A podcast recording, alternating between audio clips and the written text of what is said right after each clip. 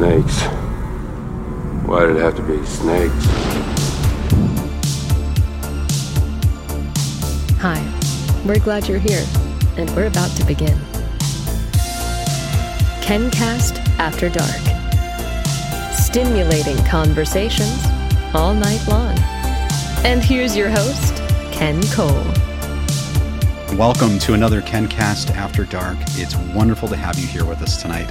Uh, tonight's a special night because we're going to be talking about Indiana Jones. That's right, Indiana Jones 5 is about to come into theaters.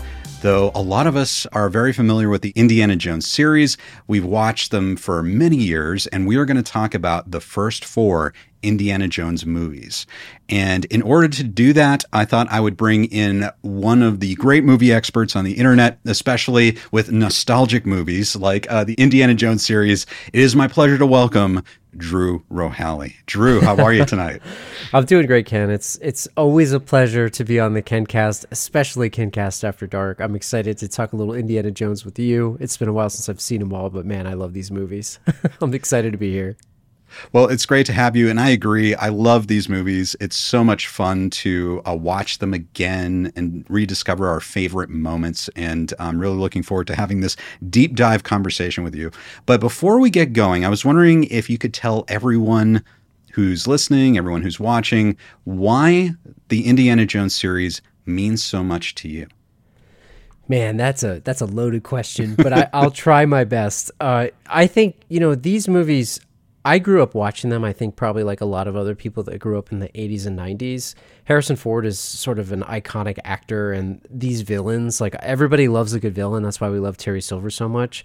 But I feel like the villains of these movies and just the spectacle of them, um, you don't see a lot of movies set in that 1930s, 1940s time, too. And they're sort of like period pieces, but they're done so well. And uh, it's a history that I didn't live. So you know, it's it's really cool, right? It was way before I was born, but um, I just think they're made so well. Like Steven Spielberg is an expert filmmaker. Obviously, we don't need to talk about his credentials, but uh, man, it, it it's just a fun series, and it brings so much nostalgia back to me. I don't know if you feel the same.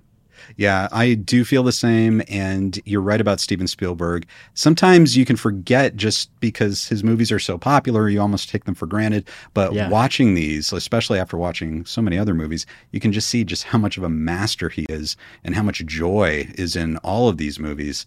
And I agree with you. There's something about it. It's like a throwback, you know, to those old serials but it's sort of multi generational. It like speaks to all generations. It I don't know. It captures that essence of adventure. I think. Yeah. Um, it's it's wonderful, and you have all that ancient historical intrigue and everything. It's uh, it's great. So, Drew, um, before we get going tonight, uh, I thought we should let people know about some news. Uh, we like to. we like, news. yeah, just we enjoy uh, uh, letting people know about news. So uh, here we go. KenCast News. First up, Drew, you are co host of the Last Row podcast, which is an amazing podcast. Everyone watching this needs to go uh, listen to the Last Row podcast. The new episode is Robocop. Drew, can you take us through the Last Row podcast and uh, why you chose Robocop?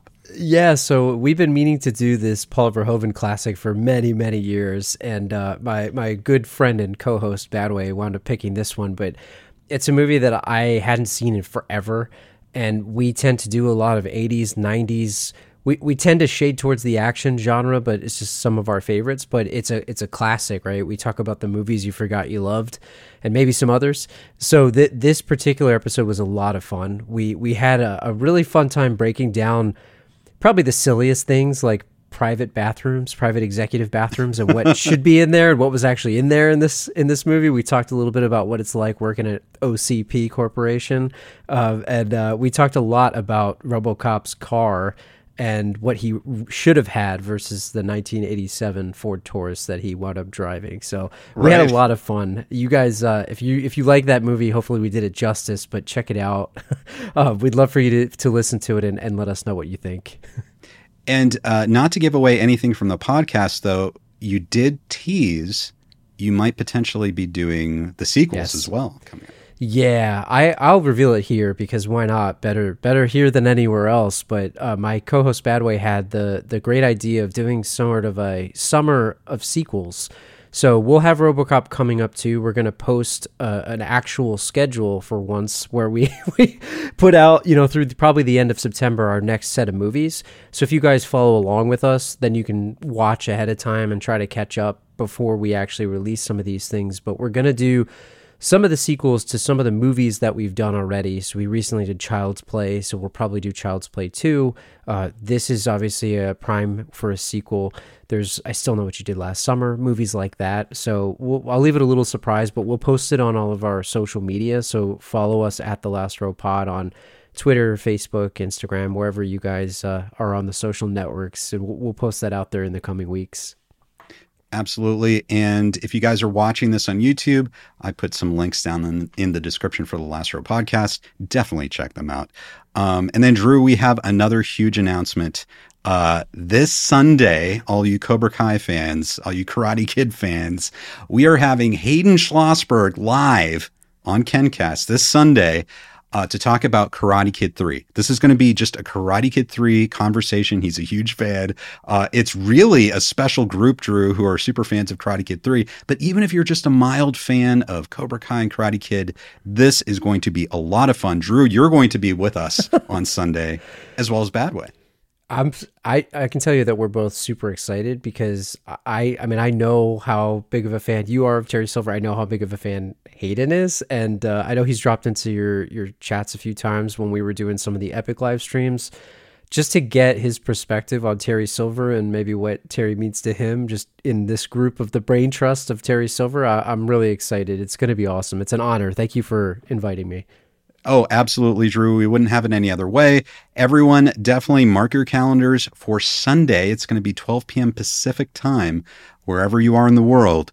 Uh, join us and uh, join us in this amazing conversation about Karate Kid 3. Let's dive right into this Indiana Jones discussion.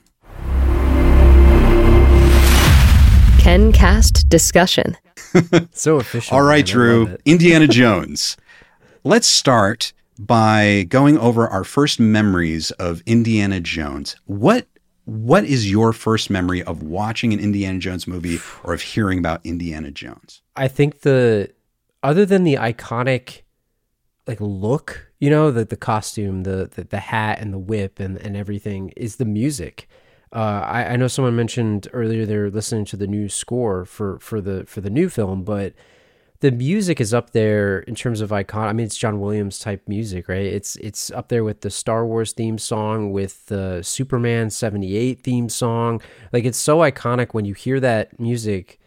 Even if I feel like even if you don't know the movie, you know, oh man, that's probably it's like Indiana Jones, right? It's so iconic, and I feel like I used to listen to a lot of like orchestral scores and, and a lot of that stuff growing up, and I had a, a John Williams CD, and like all of that music just really stood out to me and just it's so iconic. So that and also just the the like relics and the ark of the covenant like the visual of that and the ending of that movie is like ingrained in my my brain.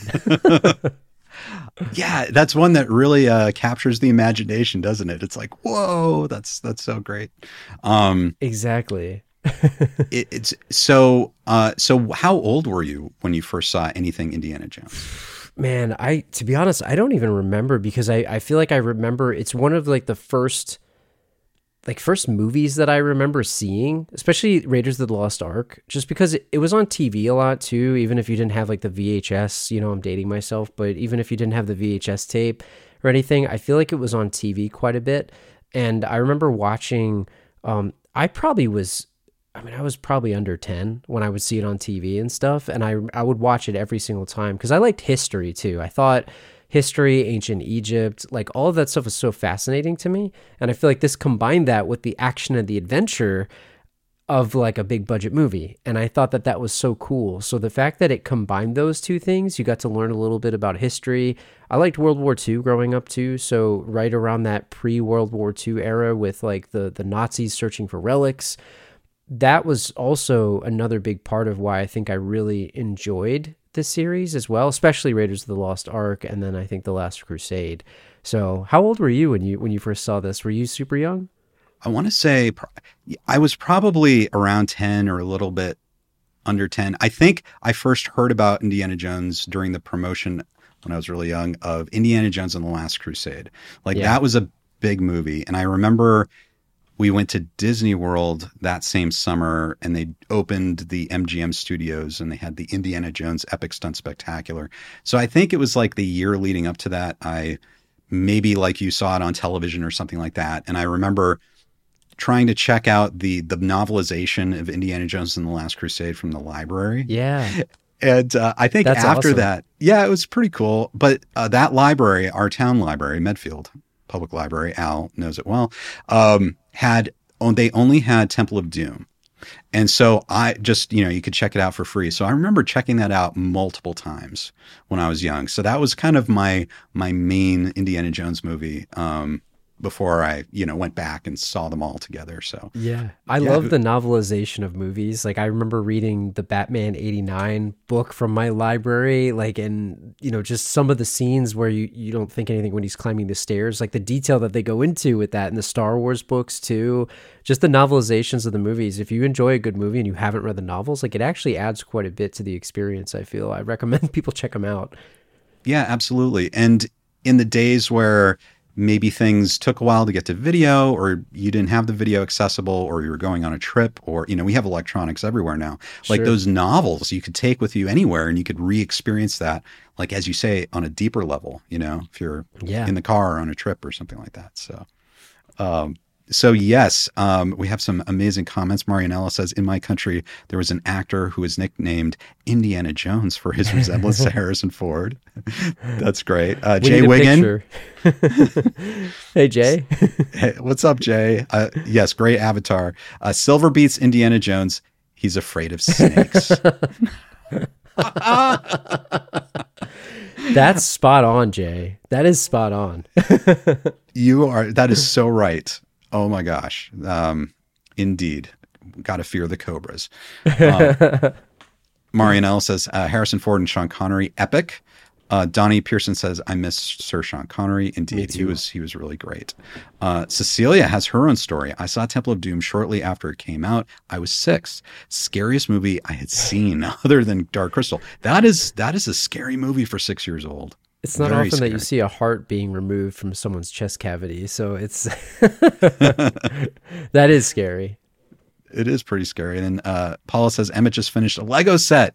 Oh, that's great. Indiana Jones Lego set. I bet that's that's pretty awesome. That's cool. Um, so Drew, uh, let's before we're going to talk about these movies and what we like about them. We're going to rank them. You know, our own personal rankings. Everyone has their has their own rankings. Um, but should we do kind of an overview of these movies?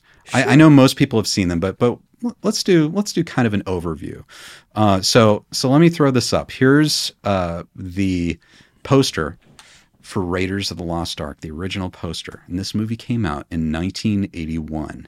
And um, Drew, could you give us kind of just a very general overview of what this movie did? Why maybe why it was so different to every other movie that's come out, and um, I don't know what what gave it that lasting impact, and maybe what happened during this movie. Yeah, I mean, I think what was really cool about this film was it, we talked a little bit about it at the beginning, but it added this sort of adventure to history and and action, action adventure to to like historic type things, right? Now, the Ark of the Covenant is the primary artifact that they're searching for in this film, and you know it's around the Nazis trying to get this this artifact and and sort of the race to to get it. There's you know Indiana Jones is is going against like a rival archaeologist Belloq, and you know when you when you grow up you think about archaeologists are just digging in the dirt, they're just you know with their brushes and taping stuff off, but this sort of added this. uh I don't know. It's like a really cool adventure. Like we, I hate to say it again, but it's like the adventure action style that went on top of it. It sort of made archaeology cool, so to speak. And I think that's why it was was received so well because you know, up until then, it's like people are digging up dinosaur bones or something like that. And not that that's not cool, but when you're fighting for something against the Nazis, I mean, that's kind of interesting just by itself. Uh, so, and Harrison Ford, I mean, just look at him in that poster. He looks so cool, like so Yeah. cool. And uh, I know like there's there's things about wearing a fedora and a hat, but man, he makes it look awesome. And he was just and the fact that he's like a professor too at like a Yeah. college like imagine if that guy was your teacher like how cool is that so i don't know it kind of was all over the place but you know they they ultimately were looking for this ark of the covenant and that in particular is something that's always had some really interesting like history to it. It's like you know it's a religious artifact uh you know you learn about that in in school growing up maybe or or whatever. But the fact that that was sort of in a movie it's like what is it you know? Especially as a kid. You know you're a kid you don't really understand what that is. You just remember the the box that it came in you know? You don't know that it's like the stone tablets or anything but uh, yeah, I mean, the, the fight against the Nazis was was a big part of this movie, and I, I really liked it. So it combined a lot of those things in, into one, and that's what I think makes it so iconic. It and Harrison Ford. so Yes, I agree. It's it, it's perfect casting. Harrison Ford is absolutely perfect casting. Coming hot off the heels of Star Wars, this character, this whole series was created by George Lucas. He came up with the idea like Star Wars. And and Drew, one of the things I think this series did so well like Star Wars did is it was inspired by the old serial, all, the old adventure serials. And it was a modern movie at the time, but it was really done in that style, in that old style, and it done very well. And I think that's why Star Wars was successful because it had that energy, uh, maybe that pulpiness to it, and uh, that's why this is great. It's like a constant cliffhangers. It's an adventure. What's going to happen next? And um, you brought up the Ark of the Covenant, and you know this is one of the. It's a religious artifact. I have to admit, like the mystery yeah, of the Ark of the Covenant, I this movie really made it seem very mysterious and you know you go and you start to read about it and yes it was lost Yeah. and no one knows where it is and i love that that it's a real life mystery that everyone wants to know where it is and this movie will take you on an adventure to find it and what what is going to happen when they find it what's it going to be like you know I think that's that's spot on, Ken, because the mystery regarding this thing and the fact that it, you know, is a real thing according to, to you know to history and everything, right? That's what makes it so intriguing because there were people that were looking for this thing. It's not some made up. I mean, it, it as far as we know, right? It's not some made up thing, but uh, it wasn't like invented, right? It was it was from history for for you know thousands of years here at this point, and and that's like really cool. The fact that it was lost, and the fact that they made a movie about it, and you know there is there is well documented history of like the Nazis in World War II looking for religious artifacts and and things like that. I mean, there's a lot of stuff you can read about that. And uh, I think that's what, what made this movie so intriguing. And uh, I like I like how you tied it back a little bit to Star Wars as well, with George Lucas's involvement, there are some similarities to these series and movies.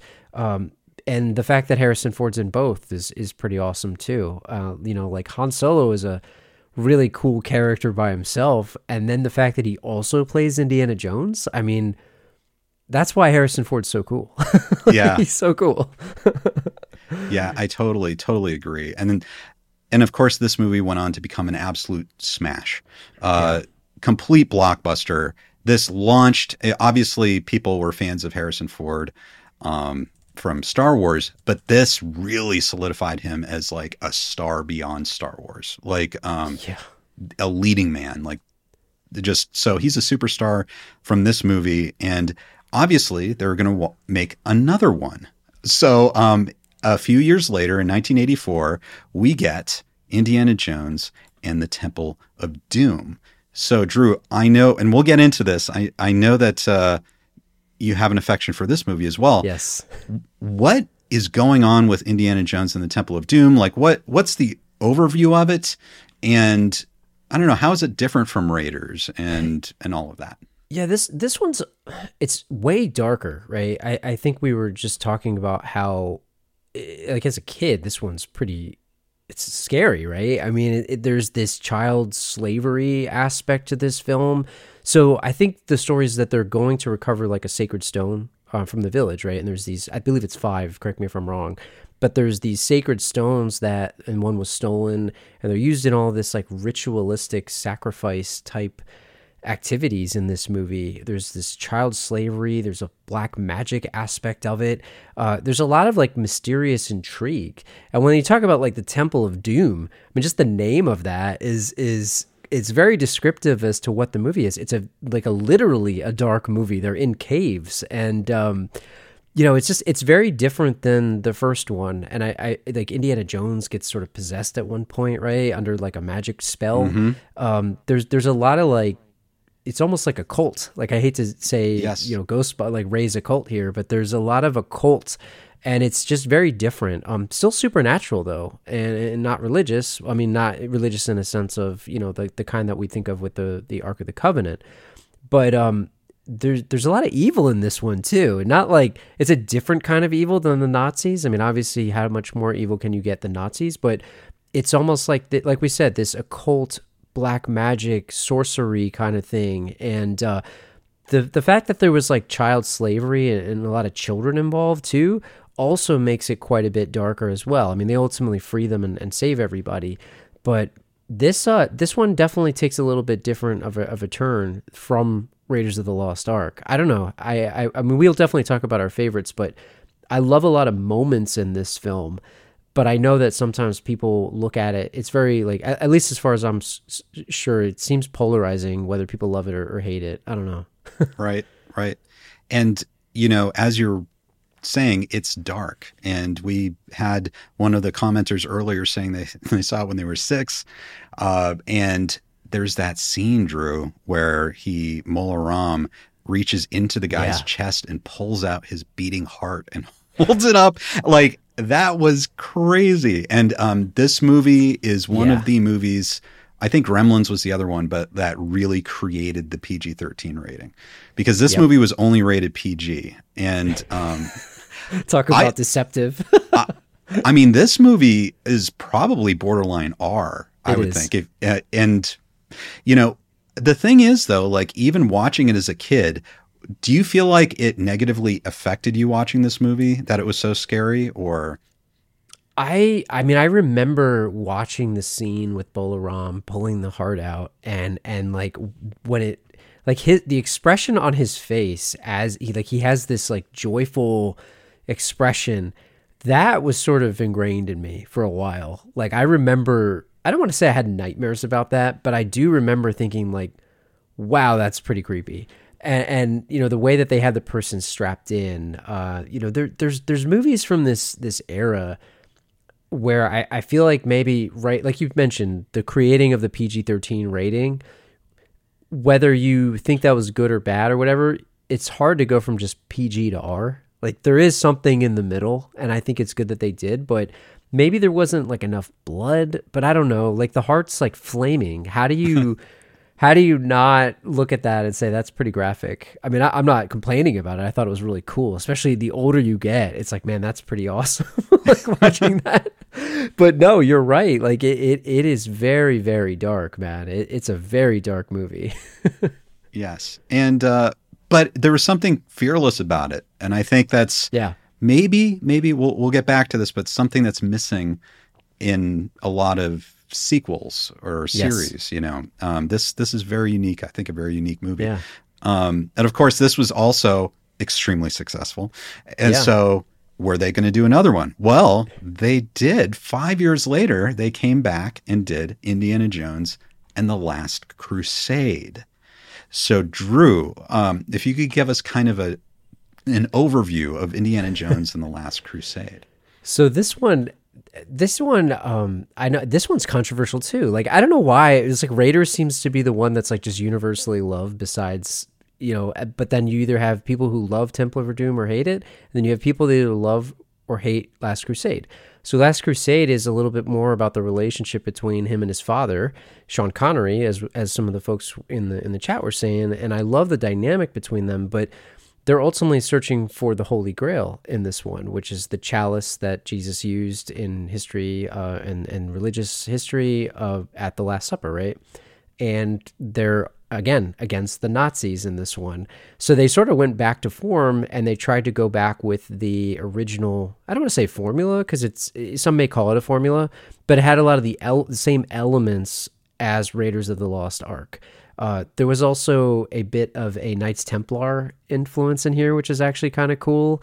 Um, but I, I think, to your point, again, another lost artifact that people have been searching for for you know hundreds of years or maybe even thousands of years. And it's this mysterious thing, like what is this Holy Grail? Where is this thing? Where could it be? And and the intrigue and again the the competition with the the Nazis going after this thing.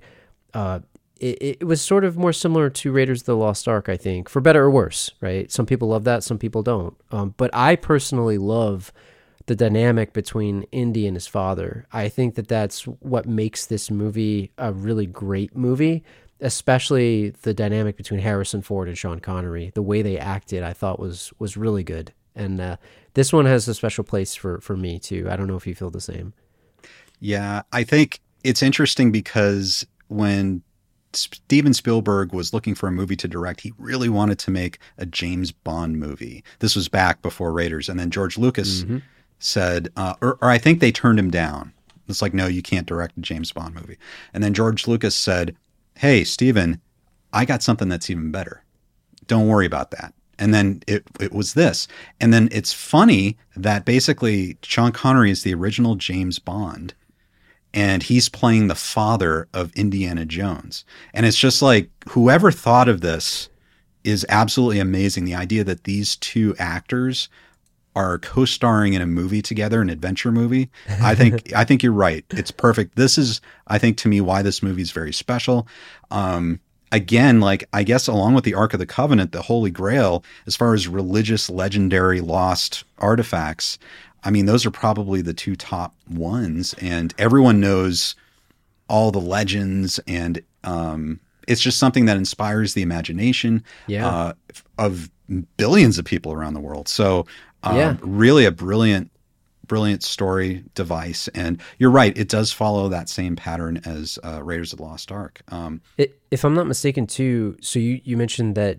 Uh, Sean Connery was obviously one of the original James Bond actors, right? But wasn't also uh, Julian Glover, who played, I think Donovan, was also in uh, one of the James Bond movies as one of the villains. I forgot. It was, um, I'm blanking on which one it was, but I'll have to look it up. But I think he was also one of the Bond villains, which is cool. So you talk about, hey, I have something better, try to get a Bond film. And it, it sort of does feel like it, you're, it's like, the the action between the, the groups and and the dynamic between them and then you get some bond actors in here that's that's a really cool piece of history there.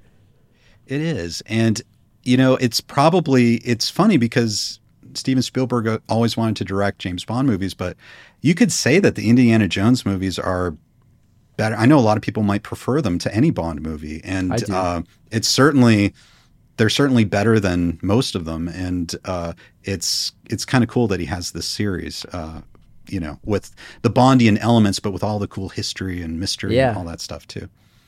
Um, so at the time, I remember everyone assumed, or at least everyone I knew growing up, it was called Indiana Jones and the Last Crusade. So that meant it was going to be the last Indiana Jones movie.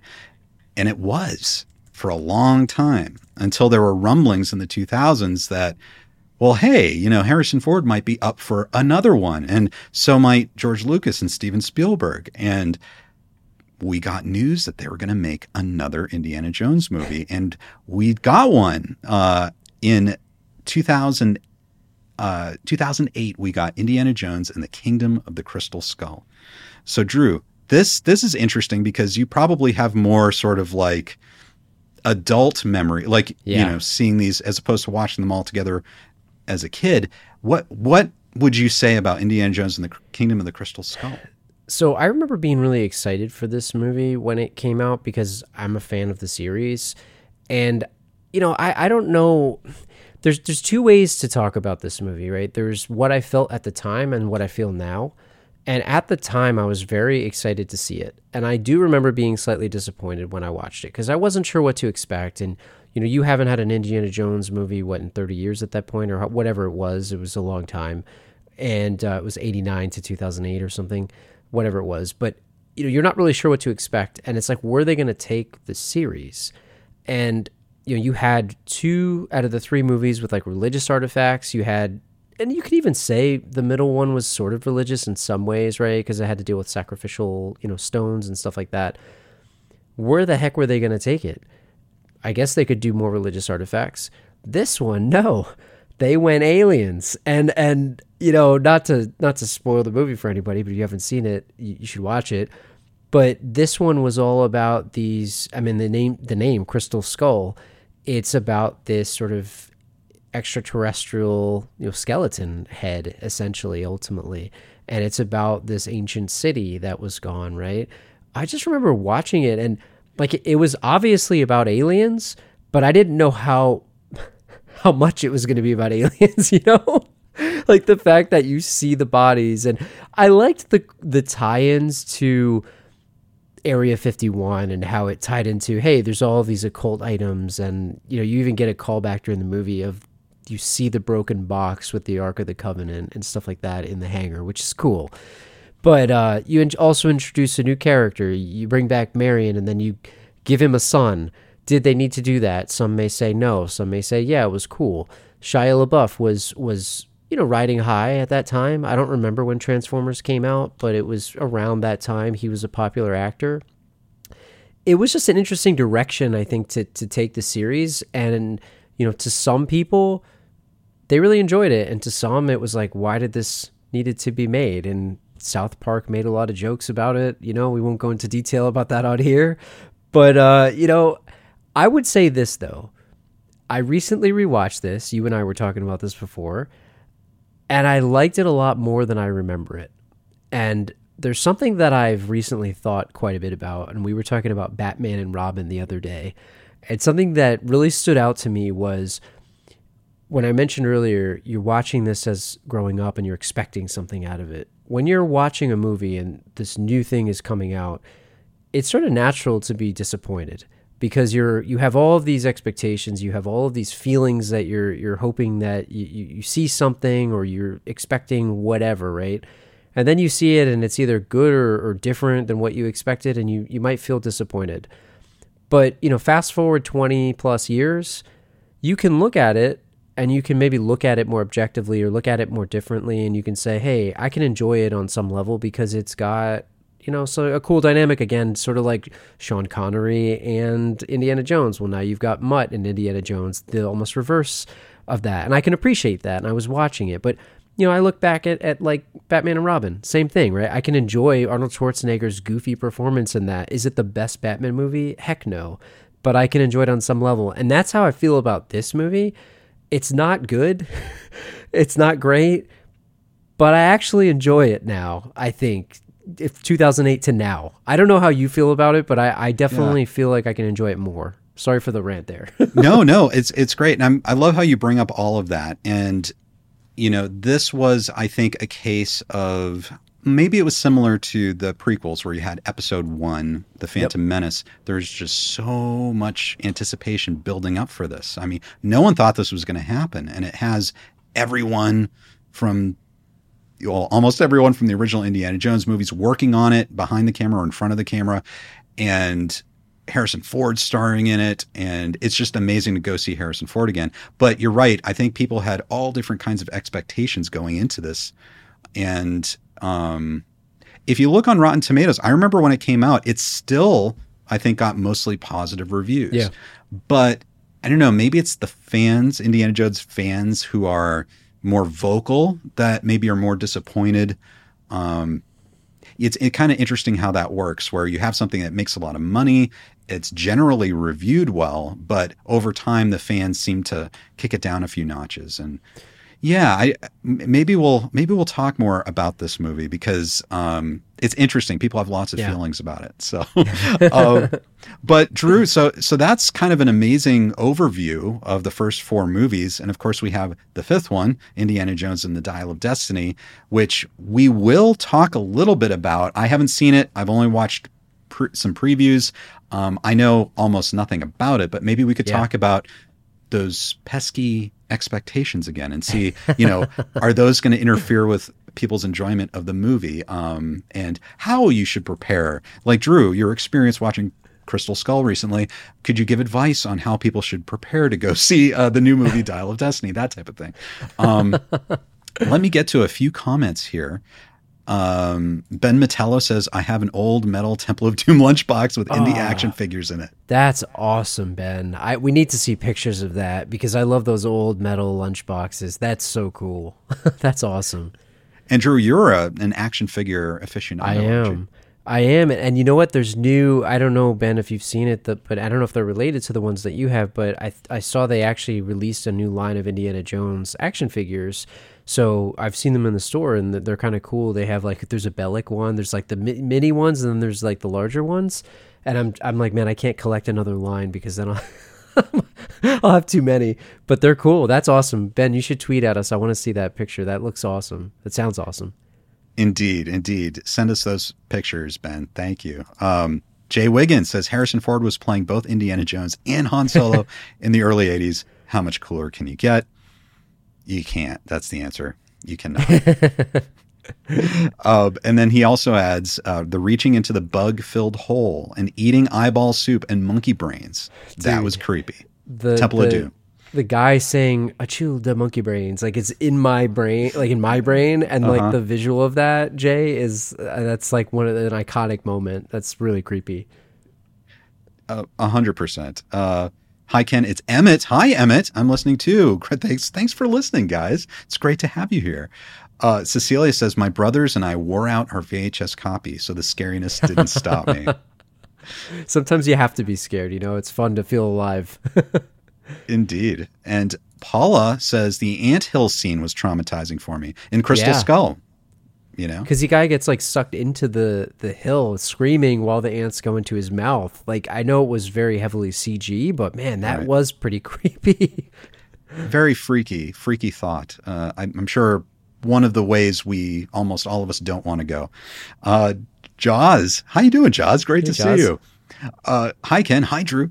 Last Crusade is too funny, pure entertainment. I think 1989 was pure entertainment. Batman, uh, Back to the Future 2, Last Crusade, and of course, obviously, Mr.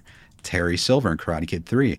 And I think, Drew, we did, we had a discussion about Yes. um, sequels and stuff, and how 1989 was just an insane year for sequels, including Indiana 2. Jones. Yep, and Ghostbusters, too. Ghostbusters too. It was stacked. And and 89, I mean 89, 84 and 89 are like I mean actually there's a lot of 80s, 80, 80 years within the 80s, but man, the 80s were so great and 89 was was stacked with amazing movies, man. All, all the ones that that you mentioned Jaws and especially, you know, you think about the fact that these are like iconic series that came out at that time. So you're getting like another Karate Kid. You're getting an, a Batman, the start of Batman, right? That's a massive series. Back to the Future, like Last Crusade, like all these movies, man, they're huge franchises. You don't see that now. I mean, we see like a lot of remakes and stuff, but I feel like everything's either that or like Avengers. I don't, I don't know. We don't get this anymore. They don't make them like they used to. I hate to say it, but You're right, they don't. Uh, and it's it's really too bad. Um, but hopefully, someone will come up with a new, original, fresh idea, and Yeah. we'll have a new type of Indiana Jones series. Well, Drew, so we've gone through all these movies. What do you say we go through and rank them? I like that. I like to do it. And I, I have a feeling, right? Well, the way Harrison Ford had a feeling about where to take that crystal skull, I have a feeling we may agree on our ranking.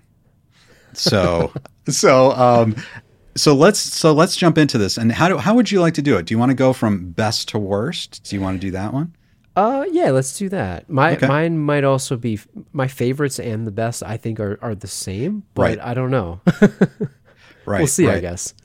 We'll see. Okay, guys, let's do our both our favorites and our best. We'll start with our number one ranking movie. okay, there you go.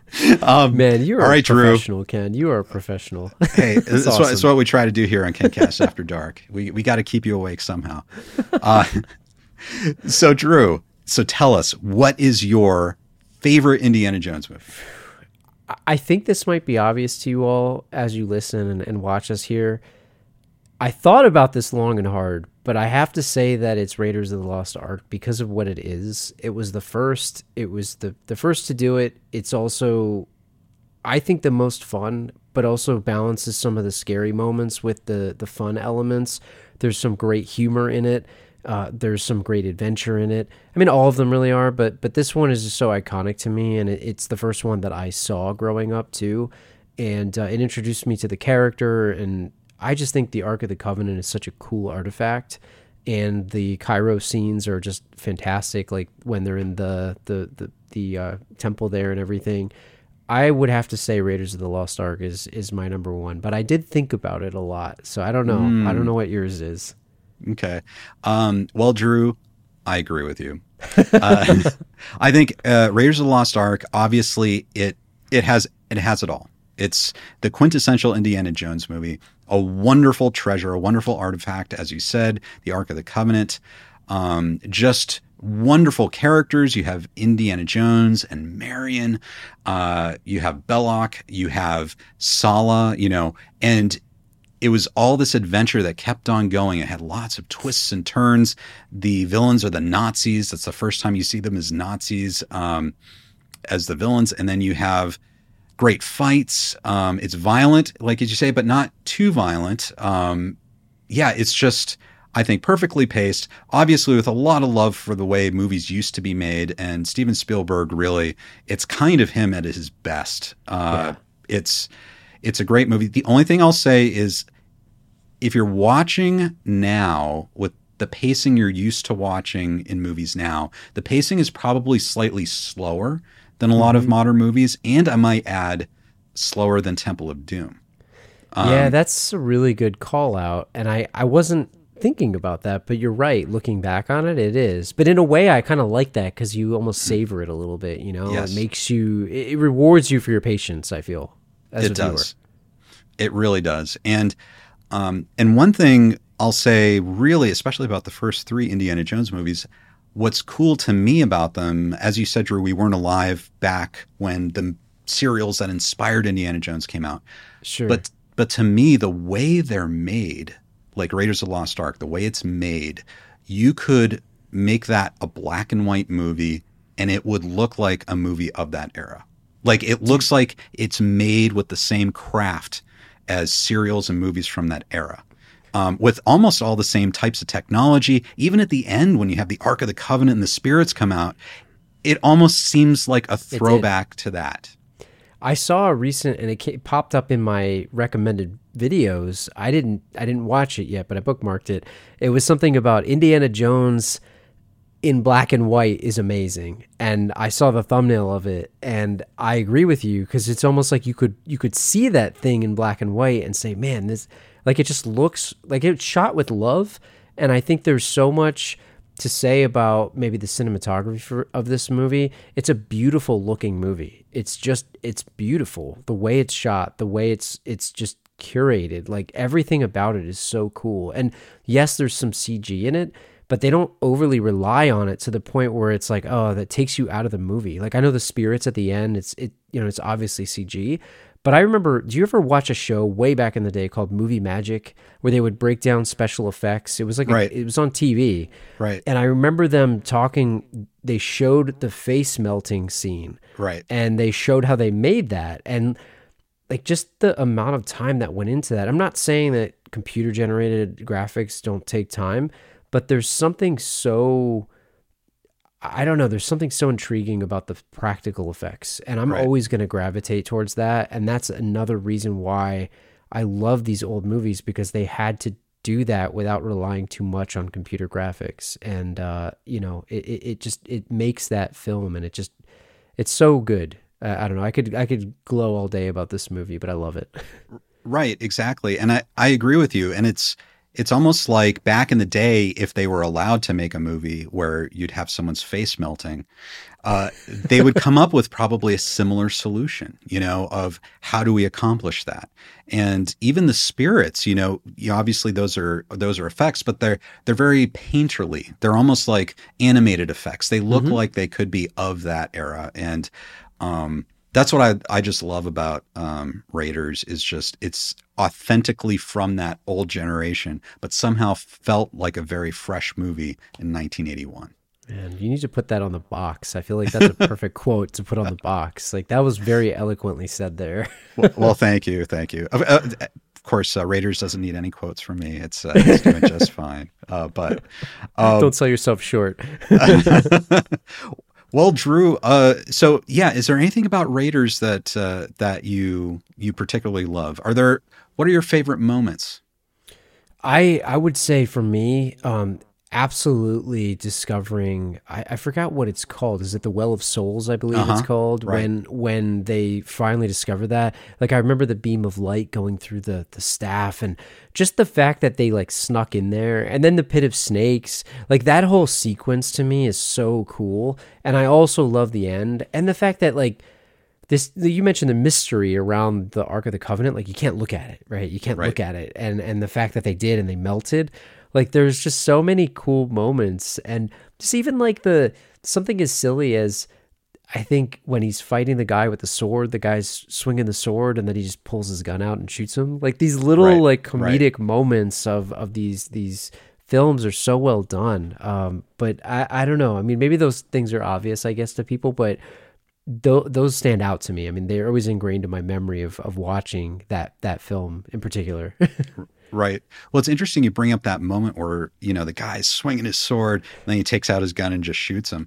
That was used even in school. I remember our teacher, it was social studies, history, you know, um, used that. I think it was sixth grade as an example of the progress of technology and how once you have guns, you know, swords become obsolete. And mm-hmm. that was like the perfect example of why you know? And uh, so there's a lot of like historical truth in that movie even in those comedic moments. Yeah i agree. Yes. Um, okay so raiders is are both our favorites and we think the best objectively. Um, so next i guess we'll go on to our second choice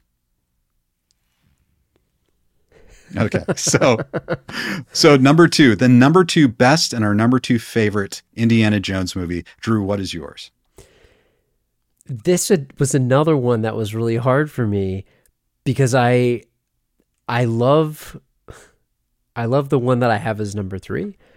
But I'm actually going to go in release order and I'm going to say Temple of Doom because I love how different it is and and that doesn't take anything away from the last crusade i think the last crusade is a fantastic movie and uh, i do like it just as much as these others but if i had to rank them today on june 28th 2023 i will say that the temple of doom is my second favorite and i think it's the second best too because of how different it is and it takes risks right you mentioned this earlier uh, I, I don't know. I just I think it's so well done, and I know that that's going to be a controversial decision, but I personally feel that that it's my number two, and I think it's the second best one because it's so different. And uh, I don't know. I'm more curious if you agree.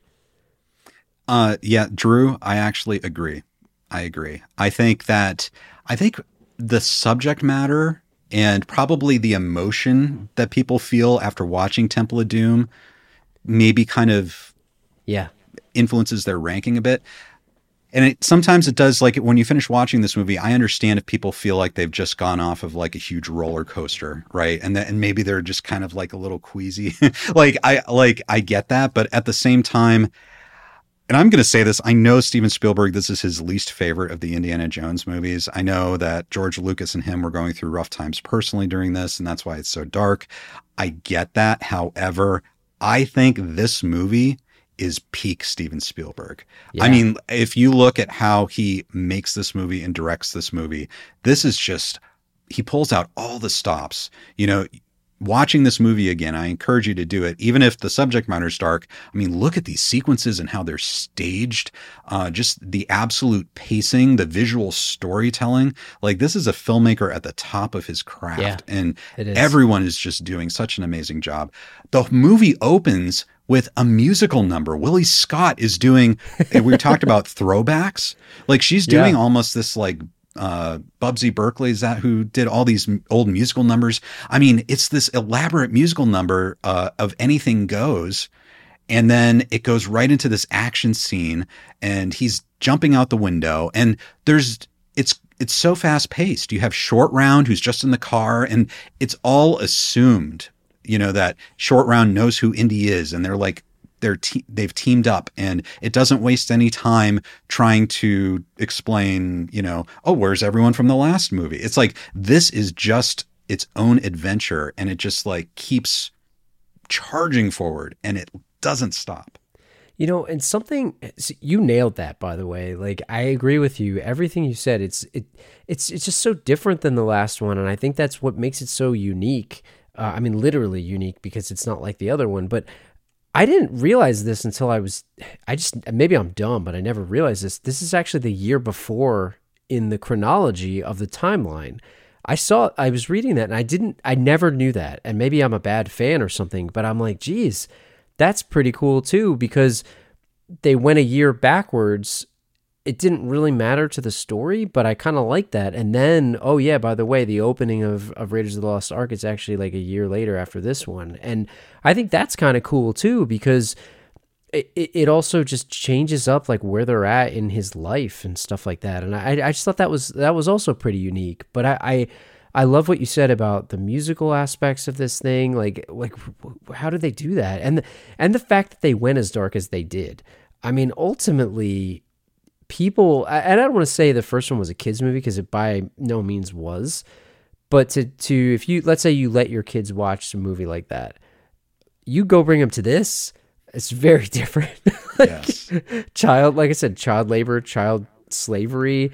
I mean, ripping hearts out like that. Right. That I mean, the act of ripping someone's heart out.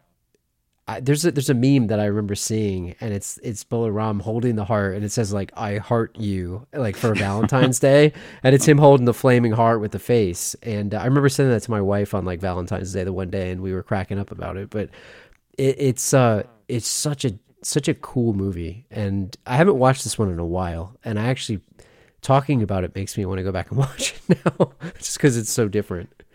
Yeah, it's definitely.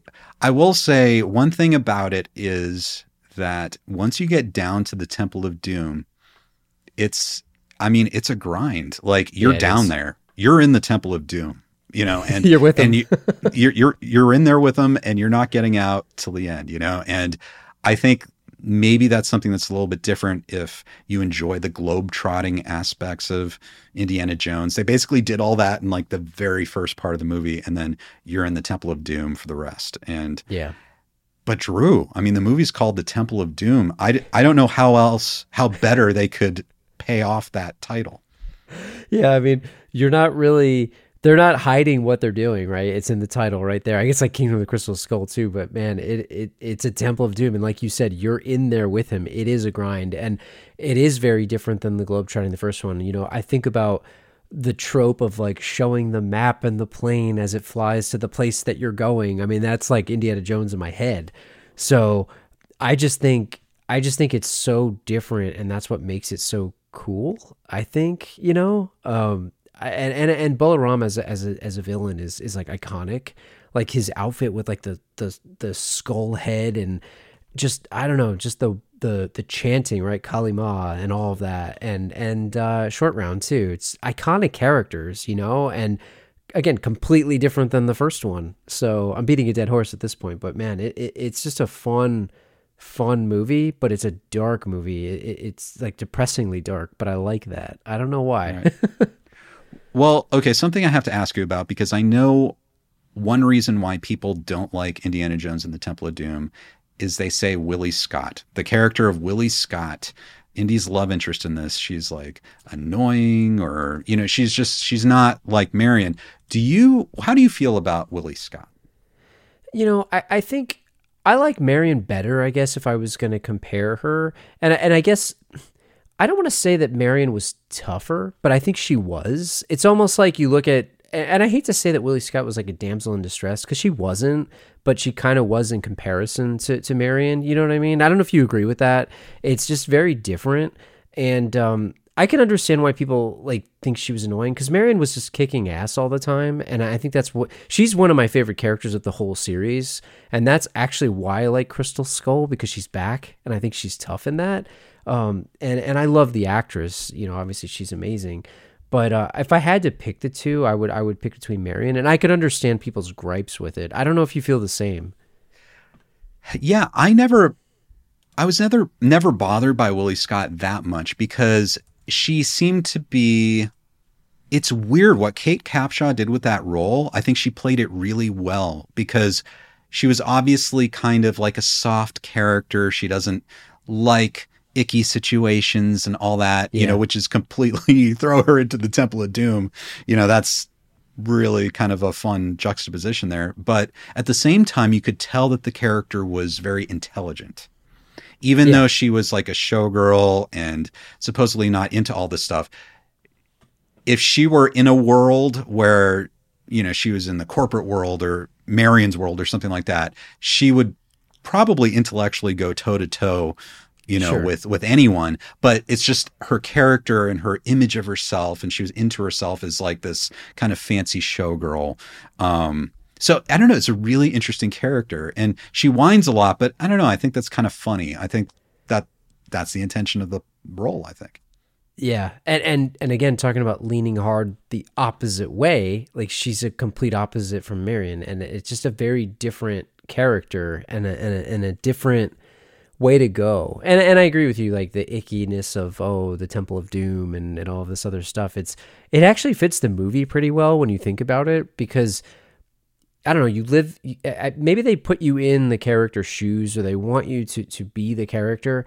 And you know, for the most part, probably the majority of people might act like her in the Temple of Doom. You know what I mean? As the average moviegoer or whatever, you you I'd probably feel icky in there too. I mean, hearts are getting ripped out and I don't know, there's just like random stuff happening. So I can't disagree with her reactions to things. so right. in some ways. indeed, indeed. I again I think Drew, you'd agree if I'd say if you haven't seen Temple of Doom in a long time, or if you've never seen it, definitely watch it. Check it out. It's yeah. uh, it's a it's a really good movie, and I think vital. I think a lot of the things that we think about as being characteristic of Indiana Jones actually come from that movie as well. I agree with that for sure. Um, let me get a couple comments before we go further on our ranking list. Uh, Jaws says, "Beautiful shirt, and it's fantastic to go to a party." And, yes, uh, you, you knew why I got this shirt, Jaws. Very, very good. Uh, Matt Moore says, can't stay long, but love you guys. Put me down for Last Crusade is my favorite. Okay, yes, right. Sean Connery. Thank you, Matt. thank, thanks, Matt. Yes, uh, Sean Connery's Indy's dad is brilliant. To- totally agree.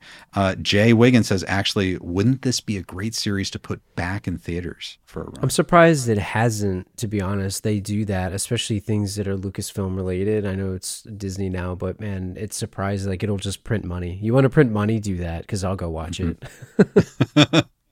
Indeed. Um, Jaws follows up and he says, In my opinion, Last Crusade and Road uh, Back to the Future 2 would be the best movies of the saga if these movies were the first movies of each saga. But the first movie of saga always has the original point. Right. So it's like that idea of Raiders is just mm-hmm. very fresh. It's a fresh movie. It's new. Yeah. Everything's new. The filmmakers, the actors are discovering this. Um, it's hard to it's hard to beat that, you know, in the sequels, right? Yeah. I agree with that. Indeed. Um, Matt follows up and he says Temple of Doom was strange and dark. I love it though, but it made sense learning Spielberg was going through a pain of divorce. Cover your heart, Indy. And George Lucas as well. Both of them. Yeah. they yeah. were going through some hard times. Ripping your heart out, like literally and figuratively, right? Indeed. Uh, Max Kelly says, "Have y'all met George Lucas?" I haven't. Have Have you met George I have not. Lucas? No, I would love to. I'd love but to. I haven't. If he He's wants to come on, you know, come on the show. Wouldn't that be wild? He's a genius. George, George Lucas, if you're watching, uh, just uh, put a comment here. We'll send you a, a that link would be awesome. That'd be fun. um, Max Kelly, thank you for the super chat, Max. Uh, again, same question, uh, but thank you so much for supporting the channel. Really appreciate it. Uh, Paula sa- says, I'm a John Hurt fan from Crystal Skull and a Miriam storyline fan. Okay, very, very good.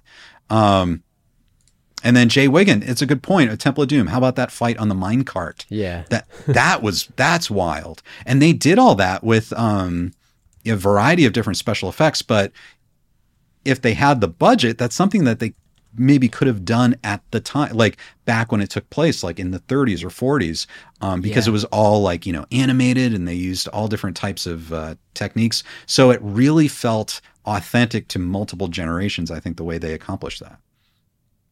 Yeah. I agree with that. So, um, so anyway, so Drew, let's move on to our number three in this movie series, uh, our our favorite and our third best, however we ranked it. All right, Drew. So number three, uh, what what is your number three? So this one was hard because I couldn't decide between Temple of Doom and this, but I, I'm gonna go. I I think Matt said it earlier. I'm gonna go Last Crusade, just because. And it's weird that it wound up becoming the release order for me, but I, I almost put this as number two, but I put it as number three just because, like I said, with Temple of Doom it was so different. But I think Last Crusade could easily be two or even one for a lot of people. I wouldn't argue that. And it's such a great movie. It's it like you said, it's back to form after going so different than the second one. It's almost like you talk about Star Wars, it's sort of like The Empire Strikes Back, the darkness of the middle movie, and then going towards Return of the Jedi. It's sort of a similar approach. It's uh, not as bright as I guess as A New Hope, but it, it, it has the dynamic between Sean Connery and and and uh, Harrison Ford, which I really like. You got the Nazis again. You got this religious artifact that is mysterious over the years, like we talked about earlier. I uh, I really like this movie, and I think on any given day, this could even be my number one. Sometimes I just I really like this movie a lot, and uh, it, it's I actually haven't seen this one in the longest, but because if I'm gonna pop one in, I always just pick Raiders of the Lost Ark but this is one that I think is uh, is a great film, and and I, I I also think it's the third best, but that's also controversial too. But uh, they're all so close; it's so hard. Right. And that's the hard part of doing rankings, right, Drew? Because you can say that they're all pretty much favorites and you love them all, but if you have to pick an order, it's not like saying it's a bad movie, but just that, you know, it's your third favorite or third best. I agree with you. I will go with Last Crusade in my number three spot. Um, I think it's a great movie. Uh, it's a lot of fun. You know, I think maybe for some people, like those elements, as you said, kind of get recycled a little bit from Raiders, but it's almost like a welcome return to form. I understand why they did that. Thank you for joining us tonight. Temple of Doom is And we look forward to seeing you next time on. Kencast.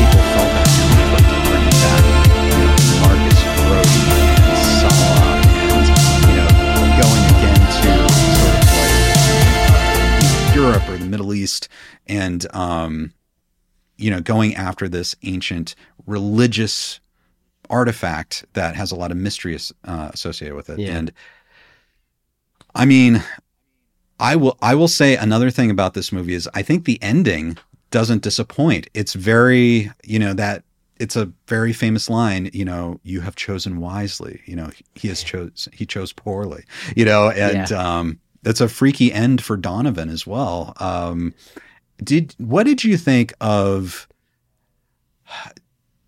did you think that the movie itself if you take away Sean Connery I don't know. Do you think Sean Connery is really the thing that push, pushes it over the edge as far as it being like a lot of fun? Or do you think if you took Sean Connery out of it, it would still be like a fun movie? I think I mean I think the the the quest for the you know the um the artifact is still really fun and I like the globe trotting again that they do and the fact that they wind up in you know the again sort of like this weird place where they're finding these things. I think it's really cool, but I also feel like there's a this I don't want to say like a comedic element, but the it's almost like a bickering between father and son, and I like that because you can kind of see each of them in each other, and I and I really like that, and I think it definitely adds to the fun. Um, you know, when you go from something like Raiders of the Lost Ark to Temple of Doom, the shift is so big that we were saying, it, and you, you kind of mentioned earlier, like getting the gang back together. I think there's an inherent, you know, fun in that too, getting some of the old faces back. You mentioned return to form. I think that's a really good way to put it. And, and but I think that the Sean Connery aspect of it just takes it over the top a little bit in a good way, and I think it just adds a lot more to it because it's it's sort of what you knew and loved about the series, but oh hey, here's this other cool thing. And you know, Sean Connery is is an iconic actor. It's not just some like random guy that they're throwing in the movie. And uh, I think that also adds it. If they made him like I feel like if they made him maybe not as famous of an actor, and if it was someone like random, I don't know if it would have worked as well. And I, that's not taking anything away from whoever it may have been, but the fact that it was Sean Connery, I feel like dialed it up a little bit too. And you had these iconic people on screen, uh, you know, one very famous older actor and one who's sort of in his prime. Uh, I, I like that dynamic. So I think, you know, to maybe go back to what you said, I think it, it, it added to it. I think it still would have been fun, but I think it's better because of him being in it. Right. Uh, and of course, we have the Nazis again. Yeah. Uh, do you think do you think that's a good call too, having the Nazis be the villain again? I, I liked it too. Be, I mean, I think when you look at Crystal Skull, and I mean, we'll talk about that in a second, but it, they had, I think, the Russians in that, and they were also looking for an artifact. Like you have this like boogeyman that you're going against, and the Nazis going after another religious artifact made sense, especially in the context of the the, the series and and the lore. I, I actually think it worked well because of it, and it is like we said, getting the gang back together, including the bad guys too and I, I think it, it made people feel maybe more familiar. It's like, okay, I know what this is, especially if the second one turned certain people off. It's hey, remember what you loved about the first one? Here's that and a little bit more. And I think maybe right. it was a good good idea for that uh, at the time. Right, and of course, this movie has a unique quality to it or a unique section. It opens up showing Indiana Jones uh, having his kind of first adventure, uh, and he's being played by River Phoenix, you know, who sadly yeah. left us very very early. But uh, what did you think of that opening section where you have Indiana Jones's first adventure? You know, he has this chase over like a circus train, and he falls into uh, a pit of snakes, and I guess that's how he gets his fear of snakes. Like, what did you think of that whole section? It's certainly certainly unique because you know, you look at the beginning of Raiders of the Lost Ark, and it's he's going to get that golden artifact off of there, and he's running away from the boulder, and that's su- super iconic. They went again back to something that was familiar, but they put a different twist on it, where it's like, oh yeah, it's a young Indiana Jones this time, and and different. And River Phoenix is is iconic as well. So you're adding in something that's familiar, but you're putting a new twist on it and the fact that the, like you said they, they show the snakes and, and it goes back to is this how he learned or is this how he got his fear of snakes? Sort of building out the character a little bit more especially in the third which is you know the third within the trilogy.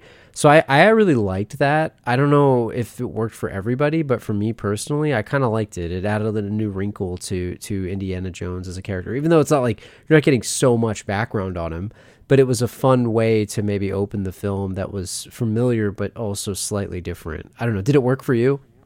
I think so. I think I think it was fun. I'll be honest, like when I rewatch it, it's probably not the part of the movie I remember the most. Yeah. Obviously, you talk about right. Sean Connery and like all that stuff. Um, but I think it's nice. It's kind of a nice, it gives you a little bit of backstory on on who he is. And of course, it's important because we deal with families and you have that kind of kind of off-screen voice cameo of Sean Connery setting up this relationship between father and son. So yeah, I think I think it works pretty well. Um, you know, you talk about bringing the band back together, and the movie sort of ends, and it actually ends with them riding off into the sunset. So, did you feel like this was the concluding chapter of Indiana Jones? Like, do you feel like that was the intention of Last Crusade? I think you know when you when you look at where they all were within their careers, it was a nice book ending to it you know, I guess you can always leave the door open for a sequel. Like I even think about we talked about Cobra Kai recently, where it's like if they ended that season, they could end it, you know, and it's like you obviously want some more.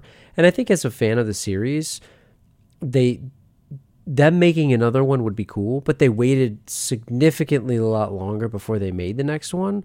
So I actually think it would have worked well as the last one. Uh, you know, you don't want people coming back to something unless they're really passionate about it. And I think you know there was a lot of a lot of heart put into uh, the the Crystal Skull, Kingdom of the Crystal Skull.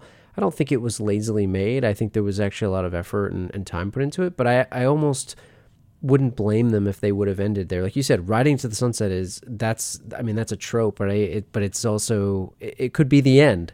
And I think the way that it wrapped it up, it, it could have wrapped it up nicely. Uh, I don't blame them for making another one, but at the same time, I think by the fact of you resurrecting this series, you know, twenty plus years later, you sort of earn some criticism where where it may come, right? Because of the way that they ended this, it was ended so nicely. I don't know. it's a hard it's a hard question you know, it is really hard. And it does seem like one of the hardest things to do is like if you have a run of movies um, and then a break and then you come back to them, that always yeah. seems to be a challenge. Um, obviously, here, you know, maybe we'll get into Kingdom of the Crystal Skull, but uh, you had that with The Godfather, right? You had those first two Godfather movies considered two of the greatest movies ever made. And then they waited, I, gosh, I think, what was it, 10 years, 12 years, you know, until so, 1990 yeah and you have Godfather 3 and it's kind of off on its own and you know people aren't necessarily like warming up to it the same way they warmed up to the first two. You know we saw that with like prequels and sequels like Star Wars and now everything's a legacy sequel where we're doing another one but it's been 20 years and it seems to be a, a hard thing to do. Um it is. so Could, yeah. Yeah because you, you you're setting yourself up like we talked about earlier you're putting expectations that or you're allowing people to have expectations because it's been so long between films. People wonder like hey what the heck happened? Like you look at things you, are sort of setting yourself up for and, and maybe in the age of social media and the internet and everything is a hot take and and and a click that you're trying to get people are going to have extreme opinions on things. And I, I think it just sort of sort of seems like people love things or they hate them. I don't know. It doesn't seem like there's any middle of the road these days and, you know, I'm probably guilty of that too. But for the most part, I try to, and I think you do too, right? We try to find something in it that you can enjoy on some level. We try to find, we, we, we talk about the silver linings. You try to find the silver linings in something. And it's pretty cool that you're getting, you know, another Indiana Jones movie. Is it going to be the greatest thing ever? I don't know. But I, I try to like temper my expecto- expectations these days because I don't know. Like I, I'm not sure what it will be, and and I don't want to judge it until I see it. I guess, but it's also fair to not like something too. Like if you don't like it, you're able to say that, and I think you should be able to say it. Uh, them making another one that many years later, I think they were naturally putting themselves in the crosshairs of, hey, the internet is obviously more you know established at this point. People have opinions. They have Twitter. They have things to, to say and uh, you know you're going to catch some flack just by even making it because people just aren't going to be wanting you to make it. So it, it's yes. a tough one, man. It, it is tough. It is super tough, and guys, we are about to get into how tough it is uh, coming up with our uh, number four choice. Before we do that, I want to go to the comments. Matt Moore, thank you so much for the super chat. Really appreciate your support. Gotta go, but Ken and Drew, I share your passion for these amazing films. Have a great night and look forward to listening to this in its entirety later. Thank you so much, Matt. Really appreciate Thanks, it. Uh, Paula says, agree. Number three and Temple of Doom was last for me. Good night, guys. And it's turning to bookend. Good night. Thanks for watching, Paula. It's great. Bye, great Paula. to have you here. Uh, Jay says, if Raiders was the most balanced, Temple was the darkest. Crusade is definitely the funniest. Hmm. It depends on taste, but the first three excel in something. Crystal Skull seemed good, but average. Very yeah. fascinating.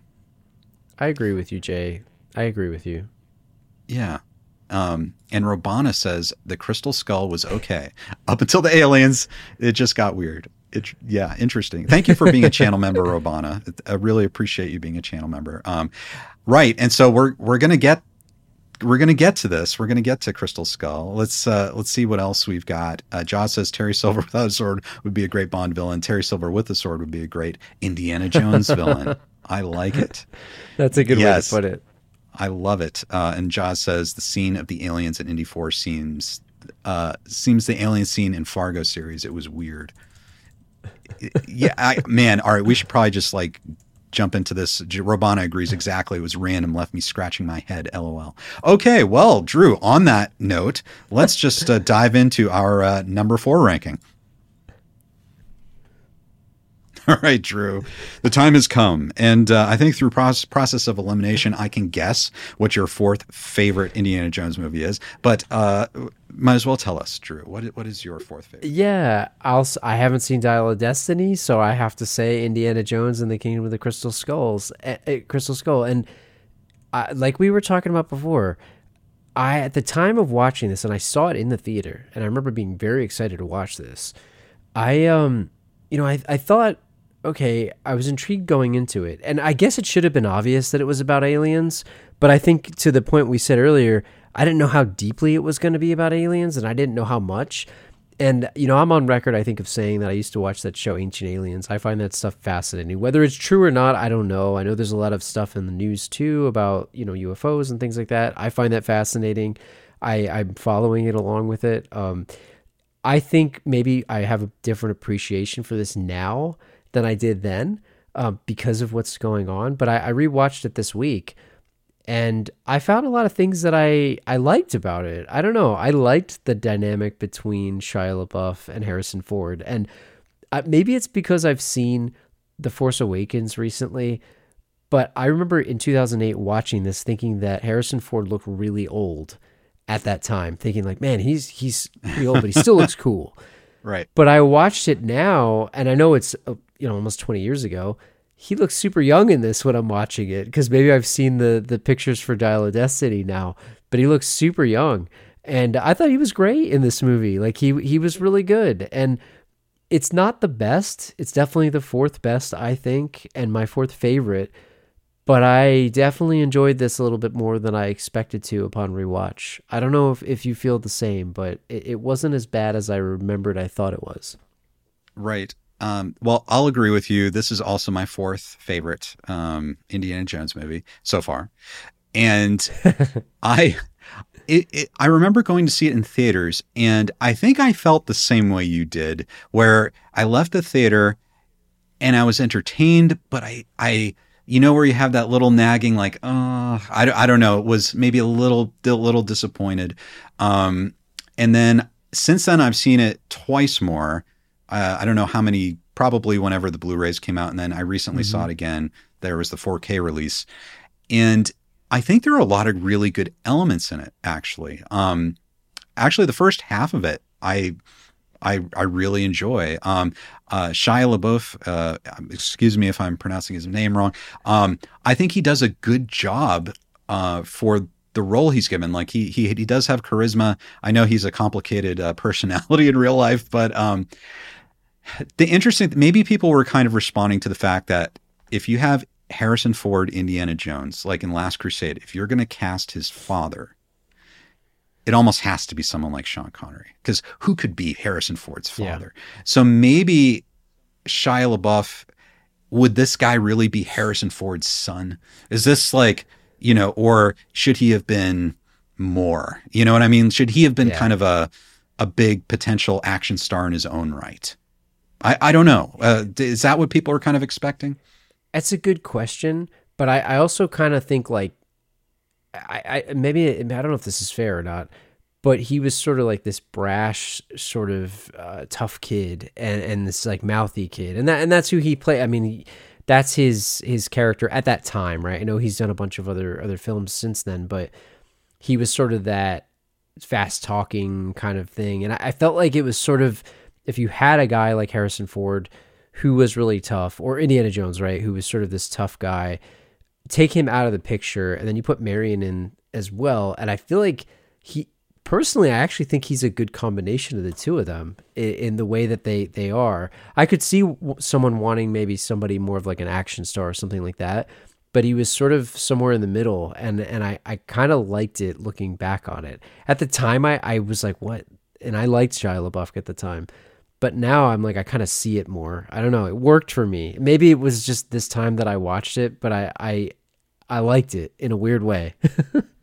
yeah, I I don't think he ever bothered me. I don't think he ever bothered me in that role. Um and yeah, I, I think he's obviously a talented performer as well. So, um, and of course, we have to talk about one thing that everyone talks about. It's a meme now. It's the whole nuking the fridge scene. So a lot of people have fixated on the, the nuking the fridge scene as something that they feel is completely ridiculous or took them out of the movie or that's where the mo- when everything went off the rails it's a substitute for jump the shark now or whatever but how, what do you feel about that scene like is that deserved that reputation or uh, do you think it's a bit overblown pun intended I mean, uh, I'm just I'm trying to think of like other ridiculous things that happened in the movie. I mean, a guy's face melted, so I don't know, but maybe that's what would happen if you saw the Ark of the Covenant. If you were in a refrigerator in a nuclear explosion, you probably would die. But I kind of liked it. Like it was campy and silly.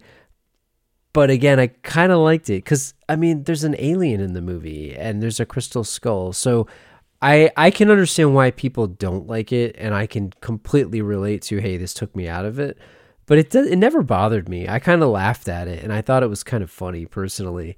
Um, and it, it, was sort of like it's it, you know because it introduced nuclear technology, right? It's trying to show you where it, it's at in history, and I get why they put it in. Whether he should have been in there or not is up for debate. But I, I get why they placed that. It was a way for them to show a nuclear explosion, the fact that an atom bomb had been created at this point. Because you know previously, what are we in the 40s, 30s, uh, and 40s here? So now you're you're in the 60s, I believe, if I'm not mistaken, and uh, you know you start to look at this, and it's just a different part in history. So I, I get why they did it, but uh, I could understand if that bothered people. I mean, it makes sense. It didn't bother me personally. I thought it was funny. yeah, and that honestly, that's how I took it. Like I took it as like a very funny thing. Like, uh oh, like once you see the yeah. mannequins, you're like, oh wait, he's yeah, he's like in Area 51. You know, they're doing testing or whatever in the Nevada desert, and it, you know, it's sort of like a whimsical moment. Yeah. I thought I, it didn't. It my, never bugged me. My issue more is like, why did they have a working TV on with the TV playing actual television stations if they were just gonna nuke it? Like, what was the point of that? Like, I could understand having like a fake TV, but it reminds me of Nuketown from Call of Duty, so I also like that too, which is fun. So. that is that is that is pretty cool. Well, you know, here's here's my thing. Like I loved actually a lot of the early part. Even enjoyed the nuke the fridge scene. Uh, the chase through the college campus I thought was fun. Um, there's some good like archaeology in there. There's like some mystery. They build up some mystery about what the crystal skulls are about. Um, I think it was a really smart move to obviously he gets older and so you have to set it in you know like you said the 60s or the 50s um I, I thought it was or something. Yeah, right and the russians would make a good villain i think at that point. I thought that was those were all really good.